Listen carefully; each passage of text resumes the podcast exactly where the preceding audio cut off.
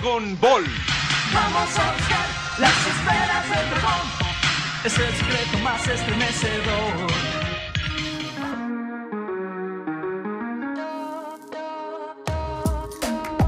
Hola gamers, bienvenidos a un nuevo episodio de su show, Checkpoint TV Podcast. Aquí en este show nos gusta mantenerte a ti gamer muy bien informado, porque la información y el conocimiento son sinónimos de poder. Por eso en cada episodio te enterarás sobre nuevos lanzamientos, costos, cómo va la industria de los videojuegos, eventos que están por venir y demás novedades. Yo soy su host, Jorge Icaza, y hoy tenemos un episodio bastante especial por dos razones. Uno, hablaremos sobre el primer evento totalmente online que se dio para los mejores juegos de Dragon Ball, además de todo lo nuevo que se anunció en este evento.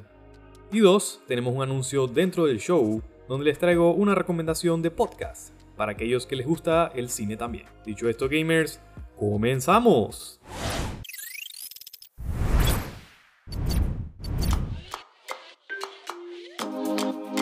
Bandai Namco hizo realidad el evento online de Dragon Ball más organizado e impresionante que haya visto. Este evento se llamó Dragon Ball Games Battle Hour, donde se dieron competencias de tres de los mejores juegos de la franquicia, Dragon Ball Fighters, Dragon Ball Legends y Dragon Ball Super Card Game. Además de competencias artísticas como el Diorama Art Challenge. Toda la emoción y los destacados eventos los podías disfrutar online de tres maneras. Entrando a su arena online con tu propio avatar que creabas al registrarte dentro de la página oficial del evento y que tengo que decirles que esa arena estaba impresionante. Literalmente era como otro videojuego en donde entrabas como a un centro de convenciones, podías caminar hacia donde quisieras y llegabas a los diferentes espacios donde estaban transmitiendo los diferentes eventos en simultáneo.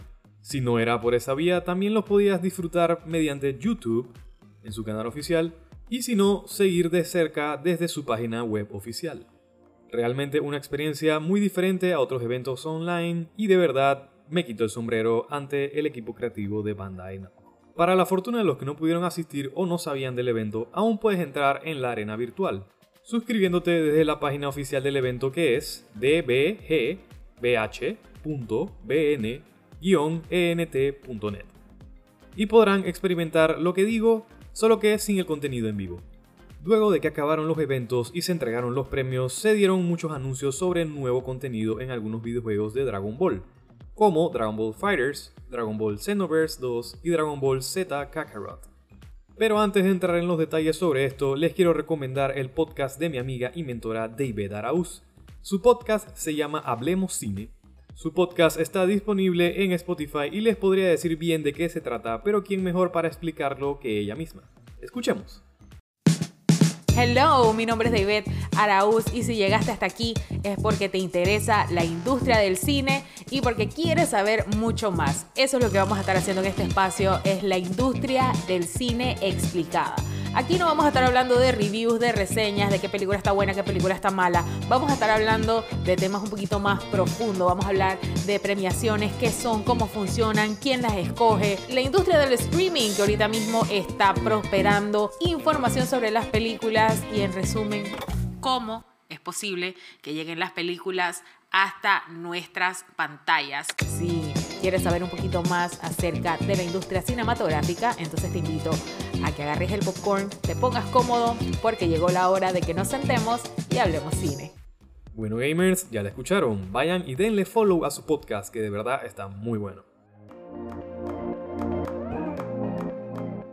Ahora siguiendo con los detalles de lo revelado en el evento de Dragon Ball, comenzamos con el nuevo personaje que entrará a la batalla en Dragon Ball Fighters, Gogeta Super Saiyajin 4.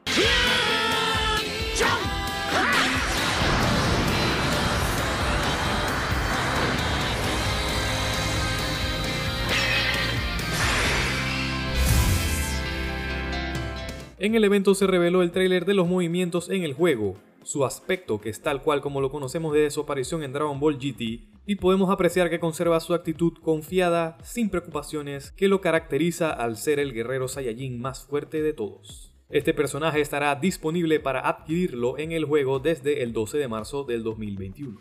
Siguiendo ahora con el anuncio para Dragon Ball Xenoverse 2, en donde nos sorprendieron con el anuncio de un nuevo arco totalmente jugable, que incluye la aparición de dos nuevos personajes, Pycon y Topo en su versión de Dios de la Destrucción.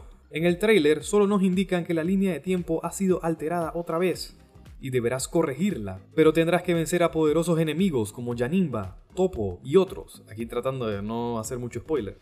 Sin embargo, no estarás solo porque también nuevos aliados se unen a la batalla.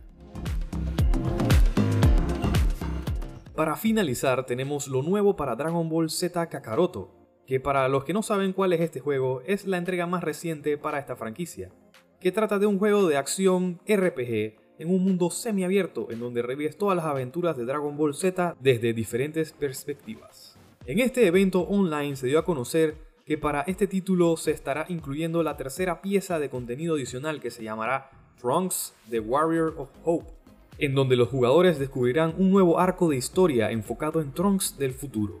Este nuevo contenido está anunciado para estar disponible entre junio y septiembre de este año 2021. Con esto terminamos los anuncios que se dieron en este espectacular evento. La verdad me pareció fenomenal todo lo que logró organizar Bandai para los fans de Dragon Ball. Jamás me esperé un evento así de grande con tantas atracciones en estos tiempos de pandemia y lo más sorprendente es que todo fue online. Mucha creatividad por parte del equipo de Bandai y espero que este no sea el último evento así, aunque sí me gustaría que pronto volviéramos a las modalidades presenciales. Recuerden gamers que si conocen o tienen amigos que les guste mantenerse informados, compártanles el contenido que les traigo por acá. Sin más por hoy, será hasta la próxima en Checkpoint TV Podcast.